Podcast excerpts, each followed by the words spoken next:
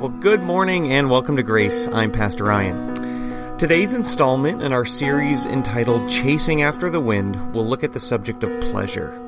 We will examine what God's Word has to say about the vacuous nature of our own desires and how they ultimately fail to deliver on what they promise. We will also discover once again that it is only the life that's lived in congruency with God's will that allows us to find lasting and true satisfaction. Well, thanks for joining with us as we look at the subject of pleasure through the lens of the book of Ecclesiastes. Well, when I was a young man, about eight or nine years old, uh, one of my good friends from school, Robbie, had a birthday party that all of us kids, all the buddies from school, were invited to. one of the rules that I had in my home growing up um, was that we were not allowed to have much sugar. I heard that amen, Penny. I heard it all the way in the back. Not, there, there was honey. We could have honey on things, but uh, even uh, cereals, if they had more than five grams of sugar, you would not find it in our house. Which meant that when I got to go to my friends' houses, Ah, that's right. And so here at this birthday party, I remember uh, we, we were walking in that even before the cake, the centerpiece of the table was filled like a gleaming, sparkling pyramid of jello. Now, some of you are thinking, Pastor, jello's not that sugary. I know. And I still didn't get jello in the home I grew up in but there was more than enough jello uh, at Robbie's party. So, um, you know, I took a couple and then I could, she said, you could take more. And so I, I took even more. What I discovered was you can keep eating jello without getting full. I don't know if you know this. and I, I, would go back for more and take a little snack here and there, but then I'd put a couple more squares of jello, and then I started to feel bad until, you know, you reach a point of shamelessness in your life where, you know what, I've taken so many, nobody cares if I'm going to take any more. And I think I just about finished that entire pyramid of jello. Now, the next thing on the docket for the birthday party was to go to the Y to swim in the chlorinated pool. Some of you already see where this story is going. So, we as eight year olds had the best time cannonballs and splashing and swallowing lots and lots of chlorinated water. Well, later on that night at the sleepover party, that little cocktail began to blend in my stomach, percolating about. I started to turn a little pale, a little squeamish, and in the middle of the night, I threw up all over my friends. uh, it was the most embarrassing incident I think I've ever had in my life. Um, I, I, got to shower in a stranger's house. That was uh, tough. And then the remainder of the night, just continual cramping and felt sick and just embarrassing. My buddies were mad at me. I don't think they've forgiven me to this day. and found as the early morning sun brought upon the mercies of a brand new day, little bloodshot eyed Ryan was drove home by Robbie's mom. And I remember feeling like a puppy with his tail stuck between his legs, having taken my newfound freedom and indulged in more copious amounts of jello than I was ever allowed, I was expecting to get a whooping when I got home. But I did not. Instead, uh, as Robbie's mom told my mom about how sick I got, I got pity, I got mercy. And uh, she let me lay down on the couch and got me some medicine. Um, and it wasn't quite what I was expecting as the prodigal child made his way back home. You know, you and I, we live in a world that has us deceived. Those things that you think will satisfy do not. In fact, they have the opposite effect. They will make you sick. The more that we would indulge upon the things that come from the earth, the more we will find that they too have fallen under God's curse because of sin. So the brokenness within and the brokenness without combined together produce not life. They don't satisfy. They do not give the return for which they offer and glitter about. Instead, they return sickness, illness, and ultimately death. There's a passage um, in John's gospel as Jesus is encountering the crowds, contrasting who he is compared to this one who wants to come, the thief, to seek to kill and destroy. These words in John 10, Jesus says, The thief comes only to steal, to kill, and to destroy, but I have come that they may have life and may have it to the full. God created a good world God created you with desires to love and explore and discover His good world. And all of that has got twisted right up. And part of the perversion that has happened because of sin has now made it such that you and I do no longer seek satisfaction in honor of God, but we have been twisted ever since the garden of pursuing pleasure for our own enjoyment, not seeking to honor God, but rather to glorify our own desires. But from the beginning, God knew that there is more to this story. Life was, life was intended to be enjoyed, life was intended to be lived to the full. Even though it's distorted by the evil one, God still offers it to you and I. And He offers it to us in a way that I hope we can recapture this morning. And so we are, for our continued time, going to be in the book of Ecclesiastes.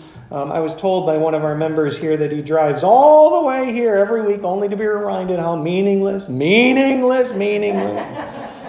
Everything's meaningless. Well, I can see that those of you are still glutton for punishment. We're going to see that again. Uh, but in the story of Ecclesiastes, the teacher is going to show us cyclically, again, a few different passages, this time on the subject of pleasure. Um, I, I know, I hope that as we've been going through this series, you see how significant every one of these themes happen to be. Everything from death through your meaning of your life to the purpose of your work, and now today to pleasure. Believe me, I, I don't have to preach on this. It's not hard for you and I to look um, just about anywhere and see that this is what the world chases. That the world is motivated by seeking pleasure. Oh, how very twisted up our world has made it, though. And so we're going to try to recapture that today. We're, we're going to try to take the theme of pleasure and, in looking in God's Word, look at it through the lens of how God wants to offer us, finding fullness in life, finding um, joy in life, and that we would be truly satisfied. So, with that, Ecclesiastes, we're going to begin in chapter 2 with our very first section, chapter 2, verses 1 through 10. and then we'll work through some observations from there. The, the teacher writes I thought in my heart, Come now, I will test you with pleasure to find out what is good. But that also proved to be meaningless. Laughter, I said, is foolish. And what does pleasure accomplish? I tried cheering myself up with wine and embracing folly my mind still guiding me with wisdom, I wanted to see what was worthwhile for men to do under heaven during the few days of their lives. I undertook great projects. I built houses for myself. I planted vineyards. I made gardens and parks and planted all kinds of fruit trees in them. I made reservoirs to water groves of flourishing trees. I bought male and female slaves and had other slaves who were born in my house. I also owned more herds and flocks than anyone in Jerusalem before me. I amassed silver and gold for myself and the treasure of kings and provinces. I acquired men and women singers and a harem as well, the delights of a man's heart. I became greater by far than anyone in Jerusalem before me. And in all this, my wisdom stayed with me. I denied myself nothing my eyes desired. I refused my heart no pleasure. My heart took delight in all my work, and this was the reward, the portion for all my labor. Yet when I surveyed all that my hands had done, and what I had toiled to achieve, everything was meaningless. A chasing after the wind. Nothing was gained under the sun. All right, we're going to we're going to examine this one uh, to begin with. You can see as he concludes there that the writer is looking at examining life not by engaging God into the conversation, but by simply looking at what can man achieve under the sun. The very first observation that we see here is that pleasure, when it's defined by man's justification, is worthless. Uh, in, in fact, you, you'll see that this phrase is repeated, but it shows up first in verse 2. He says, Laughter, I said, is foolish. And what does pleasure accomplish? What does it accomplish? Nothing. It, it's, it's utterly worthless. Um, there's one point in here where I, I have to look almost with a little wink as to what our writer says, because then he gives this little point of justification. Did you catch it? He says this in verse 3 I tried cheering myself up with wine. What's that mean? Come on, we all know what that means. Yeah. He's trying to drown out is what he just observed. It doesn't accomplish anything, so now he's turning to substances and abusing them. He embraces folly, but then look at this next sentence. My mind was still guiding me. Come on, man. I, I see what you're doing here. I see what you're trying to say. Um, the, the whole point of embracing folly is to disengage the mind. Now, I'm not denying what he's saying is true. Uh, obviously, the teacher is still testing things, but he's now testing them in a way that includes this abuse towards pleasure. I, I'm, I'm giving in, I'm all the way in. One plate of jello, try 10 plates of jello, right? I am all, I'm just going all the way in. And at any point, you find, or I find, that our pursuit of pleasure has to be made permitted by justifying our actions, by saying, My mind's still with me. It's worthless. It's worthless. It, by, by, the way, that's the red flag for you in your life that you may be crossing into territory that's not going to return joy or satisfaction if you have to justify it in your life. Now, those of you who have kids, uh, you, you may have heard some of these excuses. So tell me if you've heard this one. Everyone's doing it. No, everyone's doing it, so that must mean it's okay, right? Since everyone's doing it. Or how about this one? Well, at least I'm not as bad as right? So the, the justification is yeah, it wasn't a smart idea, but at least it wasn't as bad as this other person. Or uh, maybe this one. Oh, I didn't know. Oh, I didn't know. Have you heard that one before? A- a- anytime you hear one of these, or maybe you tell yourself one of these, uh, we, we need to understand that we have wandered from the right path, pursuing pleasure that will ultimately be simply worthless when it has to be justified by your own defenses. Um, there, there's one other observation here pleasure that's determined by man's coveting, it's vacuous, it's empty.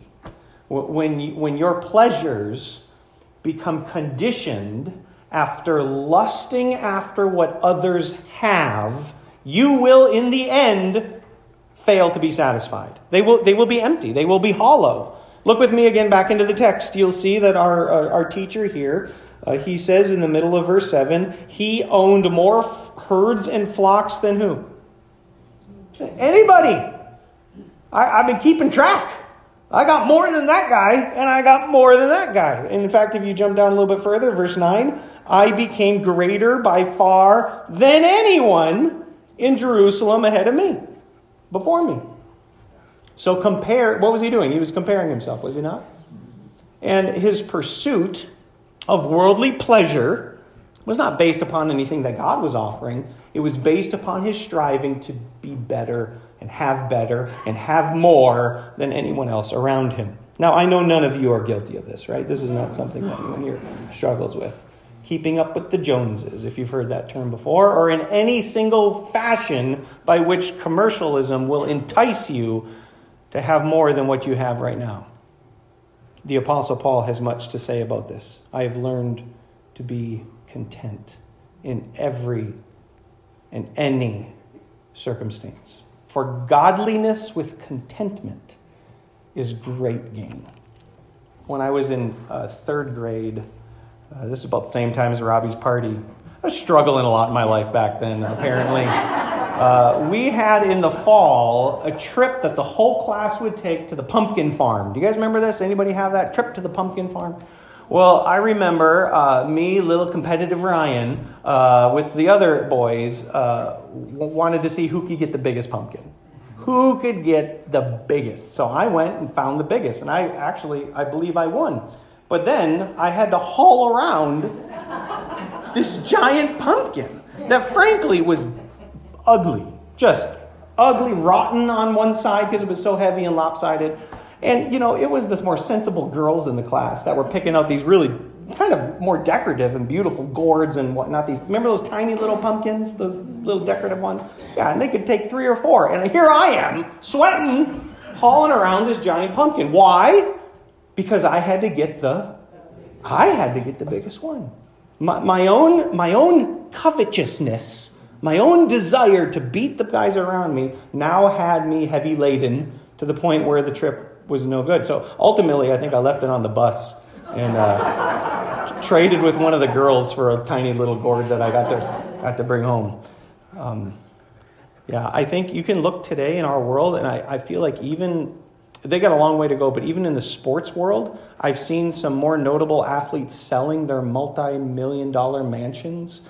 Did anyone catch any of this come across the news feed? Um, I remember seeing pictures of Michael Jordan's home in Chicago and he listed it. The price was way up here and no one was buying it. So what do you have to do? List it a little lower. No one's buying it, so you have to list it. Yeah, because who wants to live in who wants to live in that? Like look at what you have now. You have the heaviest pumpkin. Uh, good. Good job. You won, I guess. But what is it in the end? It's empty. It, will not deliver for you what you thought it would. So here is our example. Uh, we have, in fact, if, if you look down, it says at the end of verse 11, uh, when I surveyed it all, everything was meaningless. It, it's all a chasing after the wind. And this brings us to our third observation, which is that pleasure that is delivered to you by man's toiling is fleeting. It's fleeting. You will work so hard for it, and it will slip right through your fingers. The conclusion that you have in verse 11 all that I've done, everything my hands have worked for, I've toiled so hard to achieve, it is all meaningless. A chasing after the wind, nothing is gained under the sun. I remember another time uh, we were at the beach and I was uh, not wanting to play whatever games here at the end of school. We went to, I think it was Bay Beach. I wanted to build this amazing sandcastle. And so I spent all my time building the sandcastle. And then after we got back from lunch, what do you suppose I found the waves did to all my work? All my hard work. Everything that I sacrificed, I missed out on riding those rides because I was so focused on this, and it was gone. It was, it was meaningless. It was vain. It was fleeting. The, here, here's the problem with it, though. This is a human flaw that you all have, that we all have. Does pleasure feel good in the moment? Yeah, unfortunately, it does. Uh, this passage from the book of Hebrews, talking about Moses, the writer says, By faith, Moses, when he had grown up, refused to be known as the, as the son of Pharaoh's daughter.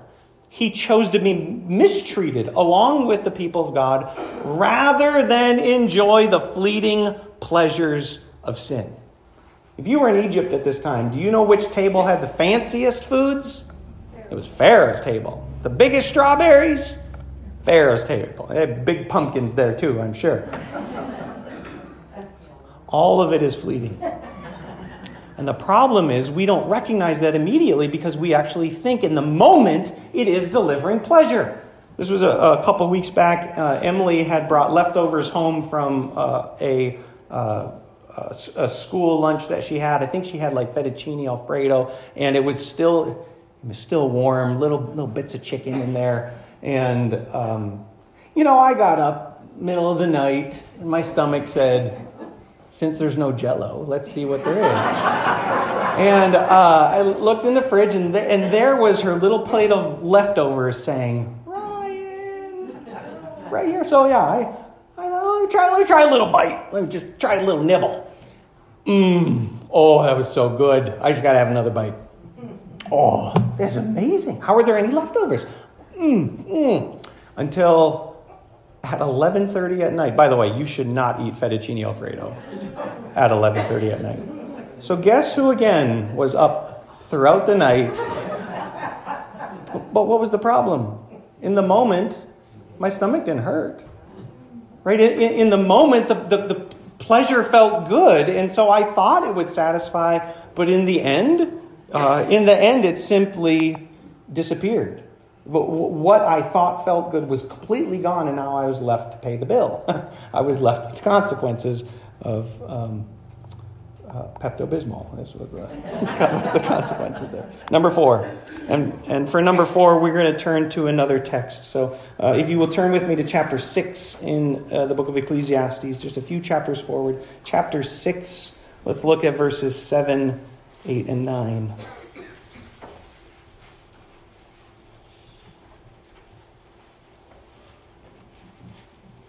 Chapter 6, starting in verse 7 All man's efforts are for his mouth, yet his appetite is never satisfied.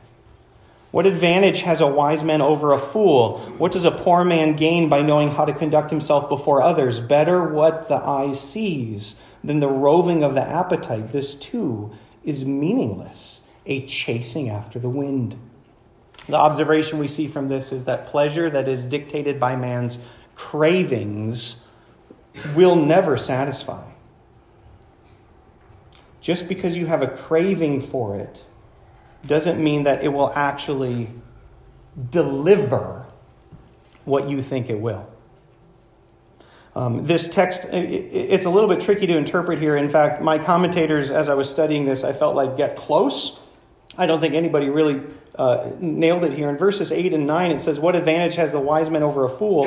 What does a poor man gain by knowing how to conduct himself before others? Here's the idea um, wisdom could be employed by a poor man in order to make him what? Rich. Rich, thank you. That's right. So if, if a poor man decided to utilize wisdom, he now would become rich. However, the very next line gives us the result of that. Even riches will not satisfy. Why? You have to go back to verse 7. Because all man's efforts are for his mouth, yet his appetite is never satisfied. So, so even, a, even a poor man could utilize wisdom to therefore become rich. And so the conclusion in verse 9, it's better just to go window shopping, is essentially what 9 is saying. It's, it's better for you just to look at with your eyes than actually chase it down, thinking that once I buy it, it will satisfy me. Because it won't. You know, I've, I've often thought this before. If I only had blank, well, then I'd be happy. Right? If, I, if I could just get my hands on this, well, then I, then I would be so thrilled. The problem is, you and I, as, as broken humans under the curse, we are like leaky buckets, is what we are. That which you think will satisfy, just without even knowing it, leaks out and leaves you empty once more. I found this cartoon that I thought was just a perfect depiction of this idea. Every time I bring the dogs out and, and they're sitting on the porch, as soon as they can hear the engine, these dumb dogs that I have think that they can chase down that car. Thankfully, we have them on leashes. But what if they ever caught it? I don't know now. Yeah, because you chasing after your appetites and actually receiving them, they're still not going to satisfy. Um, I cannot get around verse 7. All man's efforts are for his mouth, and yet his appetite is never satisfied. Uh, I, I, would give you an analogy from when we were in the Bahamas. Uh, we were filling up the bathtub once to give little Micah a bath when he was a baby. Uh, but we didn't actually have a, a, stopper in the bottom of the tub. We just had this little, uh, what, what, are those called? Like a thing you open a pot with that's a little round. You guys know what I'm talking about, right? A little piece of plastic. And it would sit under there with the water pressure. Well, we started the tub. Now, we have very limited hot water over there. And as we started the tub, without knowing it and having walked away, the little piece of plastic floated up. And what was happening to all the water? literally just pouring it in and flushing it right out. Listen, when your pleasures are dictated by your cravings, you're doing the same thing. You're, you're, you're, you're bringing into your life something that is not ever going to satisfy, and you might, it's going to be flushed right out right afterwards. All right, number five, the last one is this Pleasure that is deceived by men's lusts will only bring regret. Uh, for this, we're going to turn to another passage. If you flip to chapter 7, and, and this, was, this is somewhat repeated back from chapter 2. As you turn to chapter 7, verse 26, let me just repeat uh, what our, our teacher had to say back in chapter 2. He said that he had amassed for himself men and women singers and a harem. You all know what a harem is? Uh, he, he calls this the, the pleasures or desires of a man's heart. Well, in chapter 7, you would think he may have learned his lesson. Chapter 7, verse 26 he says, I find more bitter than death the woman who is a snare, whose heart is a trap, and whose hands are chains. The man who pleases God will escape her, but the sinner she will ensnare.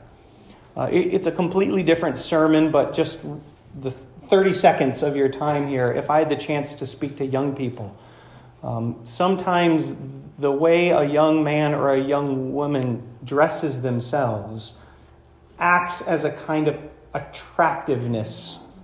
I, I want to give a caution. Be very careful what kind of bait you're putting out there, for that is the kind of fish you will attract.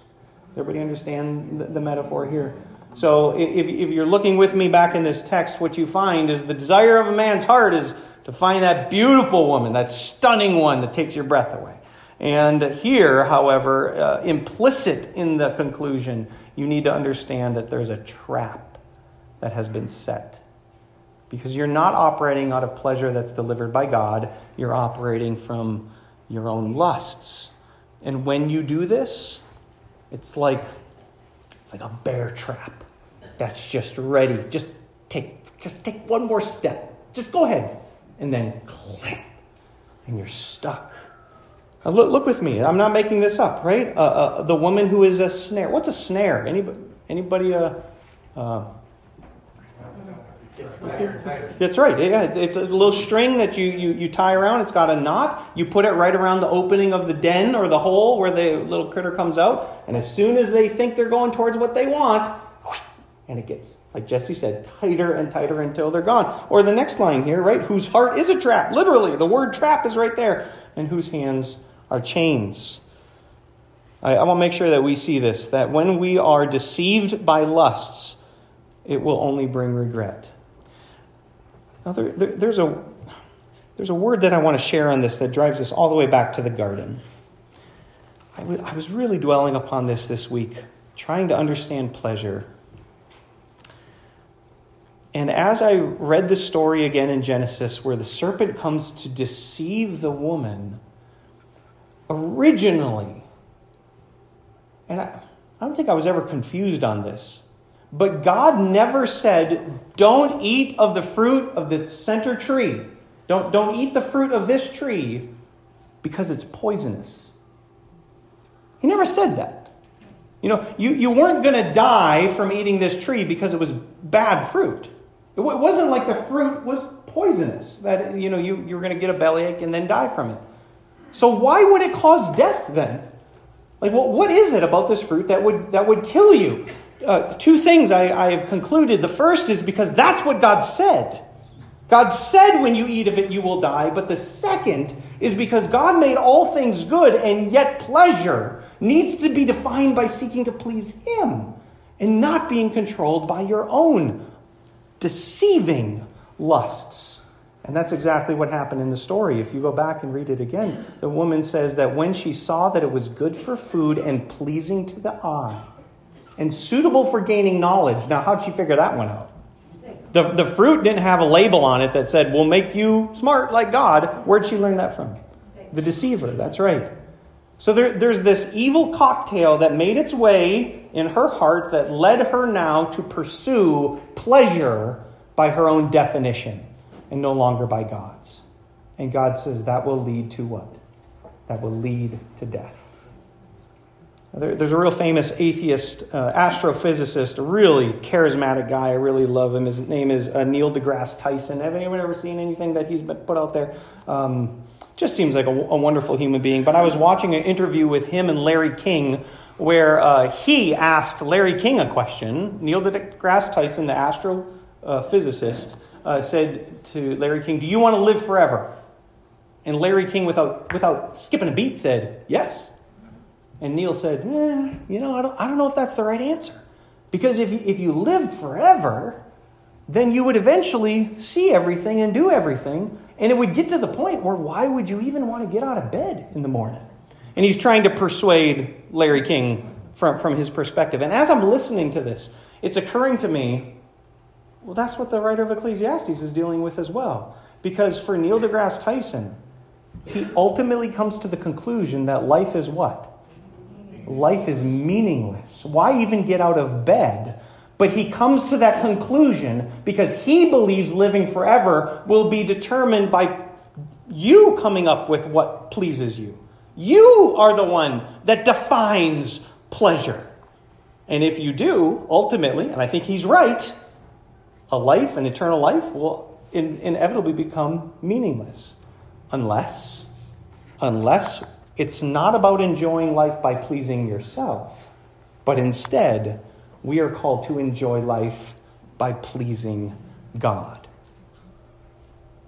This is the conclusion that we need to reclaim today when it comes to the subject of pleasure. And in order to do so, we're going to look at one last passage. Go with me to Ecclesiastes chapter 9 as we wrap up our, our time this morning. Ecclesiastes chapter 9, starting in verse 7. The teacher says, Go, eat your food with gladness and drink your wine with a joyful heart for it is now that God favors what you do. Always be clothed in white, and always anoint your head with oil. Enjoy life with your wife, whom you love, all the days of this meaningless life that God has given you under the sun, all of your meaningless days. For this is your lot in life, and in your toilsome labor under the sun Whatever your hand finds to do, do it with all your might, for in the grave where you are going there is neither working nor planning, nor knowledge nor wisdom. I believe that we have reclaimed for us the answer to pleasure in these short verses. That it is not about us seeking to find pleasure according to our own desires, that we would enjoy life because we're pleasing ourselves but rather, if you learn to enjoy life seeking to please God, you will find satisfaction. And I want to break that down for you in, in three ways from this passage. The very first is by living in the moment with godly character. So if you're going to enjoy life, which is what I see the text saying here, there, there's a way to go about doing this the right way and the wrong way. And the right way begins by living in the moment with godly character. Um, there are many examples I could think of for this, but the two that really stick out in my mind actually come from the Christmas season. Do you remember the story, A Christmas Carol? With Scrooge and Tiny Tim. And do you remember the moment where, where, where Scrooge looks in and peers in, and, and the little Tiny Tim family, they're so thankful. They're so thankful for what they have. And they have so very little. How is that possible? How could you be thankful for what you have. From Scrooge's perspective, they were missing out. They should be miserable. Well, it was because they were living in the moment that God had given them then. The second one in Christmas that I think of is the story of the Grinch. Kind of sim- similar uh, um, metaphor here. Uh, little Cindy Lou Who with all the little, what are they called? Whoville folk, right? And the Christmas tree is gone and the presents are gone, and yet they're singing and yet they have joy. Why? Well, because they're not thinking about the past, they're not thinking about the future. They're thankful for something that's greater what they have now. If you look back into the text, it actually gives us two adjectives that define how you are to enjoy life. In verse 7, it says, Go and eat your food with gladness, and drink your wine with a joyful heart. That there is a way it's not what you have, it's the how by which you go about it. Again, this from the book of Philippians. Paul says, I know what it is to be in need. I know what it is to have plenty, but I've learned the secret of being content in any and every situation, whether well fed or hungry, whether living in plenty or in want, for I can do all this through Him who gives me strength. It is, the, it is the godliness of your character that's interjected into your everyday life that will give you the, to become the type of person between the one who's grumpy, Scroogey, Grinchy, or the person who has joy and can love life. Because it's not the what that matters, it's the why and it's the how that's behind it. Secondly, is this it's by living according to God's design. Uh, in this passage, I see two ways in which this gets highlighted.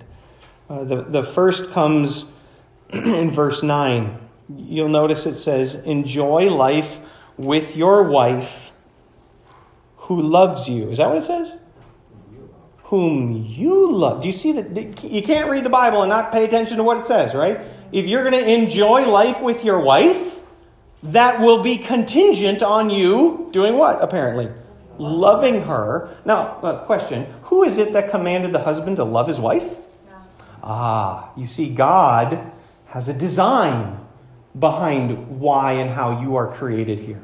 And if you want to enjoy life, you have to function according to that design. So I'm thinking in my own life, if my relationship with Emily is not going well, it very likely could be my fault. in that I have not been obeying God by putting her first. For we're commanded in Ephesians husbands, love your wives as Christ loved the church and gave himself up for her. So, am I doing that? Because if I'm not doing that, then I'm actually not living life according to God's design. One other place where I want you to see the same conclusion is from verse 10. Notice what it says Whatever your hand finds to do, yeah, get to it whenever you feel like it, if you have time. Is that what it says? No, whatever your hand finds to do, do it with all your might. For that is what God has made you for. He has designed you that way. I'm, I'm very instantly thinking to my uh, seventh and eighth grade football team that I'm coaching. Because what am I telling these kids? Win or lose, what does it matter? That's right. You leave it all on the field. You give how much percent? You give a hundred percent. Even if they're blowing you up, even if you're getting destroyed, you go out there, you give it all you can. Because in that, in the, in the exhaustion of your own effort to do the very best you can, you will find enjoyment in life. Win, lose, or draw, you will find enjoyment in life. For that is what you are designed for. So I see in here, number one, if you're going to enjoy life by seeking to please God, first of all, it begins by carrying godliness with you with joy and with gladness and honor, seeking to honor God. And then, secondly, you have to operate according to His design. You can't think that I'm going to enjoy life by getting what I want for me. That is not the way God has designed you. Instead, you are to give. So, first of all, love. And then, secondly, effort that we have there in verse 10. All right, lastly, is this by living as one who is clothed in Jesus. For this one, I have to give you a bit of a spiritual interpretation. I don't think I'm, I'm out of bounds on this now. I think I'm still operating with, within the bounds of what the author intended. But one verse I want you to focus in on verse 8. Notice what enjoyment of life is contingent on. Do you see what it says there? Always be clothed in what? White. Always be clothed in white. Isn't that curious? What, what does the writer mean by this? Well, in the culture at that time, wearing white was like your nicest clothes that you would put on to go to a party. If you were going to go out in public, you were going to anoint your head with oil, which simply means do your hair, like look good, and you were going to put on your white dress. Uh, what do they call that in the military? You have your uh, dress whites. Thank you. Right? You, you, you have these, these unique clothes that you wear for special occasions. However, the Bible will use this same concept by putting on that which is best and using it with this color term with white to talk about living as one reconciled to God. I want to show you those passages. First, uh, this out of Isaiah chapter 1. He says, Come now, let's settle on the matter, says the Lord. Though your sins are scarlet, they will be as white as snow. Though they are red as crimson, they shall be like wool, which is white. And this from the end of our Bibles, Revelation chapter uh, 7, 9 through 10. After this I looked, and there before me was a great multitude that no one could count from every nation, tribe, people, and language, standing before the throne and before the Lamb. They were wearing white robes. and were holding palm branches in their hands. And they cried out in a loud voice Salvation belongs to our God who sits on the throne, and to who? And to Jesus, and to the Lamb. And then the Apostle Paul, in this very similar theme, and by the way, I could pick dozen more verses for this, just a smattering for you to see what I'm seeing here. From Romans 13, Paul says, and do this, understanding the present time. The hour has already come for you to wake up from your slumber, because our salvation is nearer now than when we first believed. The night is nearly over, the day is almost here. So let us put aside the deeds of darkness and put on the armor of light. Let us behave decently as in the daytime, not in carousing and drunkenness, not in sexual immorality and debauchery, not in dissension and jealousy. Rather, and this is the main point, clothe yourselves with the Lord Jesus Christ. And do not think about how to gratify the desires of the flesh. So, if you are going to find joy in this life, and this is the command, in light of pleasure, you are made to enjoy it. What did Jesus say? I've come that they may have life and have it to the. Yes. So leave here today and go enjoy life, but do so not as those who seek to please yourself, but seek to live a life to please your Creator God in three ways you do that with godly character. Number one, by following his design for which he's made you. Number two, and lastly, to make sure that you clothe yourself in Jesus. That Jesus is what people see. And the more you do that, I promise you, you will never get to the point like Neil deGrasse Tyson where you say it's all meaningless, meaningless. The sermon notes you have there have a concluding question that I hope you can meditate on. I ask, how can you prove, or how might you prove, that you are seeking to please God with your life? How would you answer that question? What, what is it in your life that somebody could evidence that says, yeah, when I look at their life, I can tell they don't just live for themselves. They don't just live for their own pleasure. They seek to please God. And you might say to me, oh, Pastor, I try to please God all the time. Oh, and everything. You know what? That's a really easy answer. I, I might ask, okay, for example, just give me one example. You may be like I was. You may have lived your life for quite a while, maybe even up to today, where you seek to find pleasure according to your own determining. We, we heard a story this morning of the prodigal son, right? Remember that? Give me my money, give me my money. And then what did he do with it? Ate a lot of jello. That's right. And did it satisfy? When he determined joy, when he pleasure by his own means, there was nothing there until he realized, I need to go home. Uh, this passage from Matthew's Gospel, Jesus says, What do you think? There was a man who had two sons. He went to the first and said, Son, go work today in the vineyard. I will not, he answered. But later, he changed his mind and he went anyways. Then the father went to the other son and said the same thing. He said, Oh, I will, sir. But he did not go. Which of the two did what his father wanted? It's an easy answer, isn't it? You guys get the point? That second son, he's the guy who's just coming to church. Well, I'm coming to church. Could you prove it? Is there anything that you could evidence in your life that shows you seek to please God with your life? My challenge to you is that you try to answer that question how you can demonstrate a life that seeks to please God because there, church, there you will find joy. Let's pray.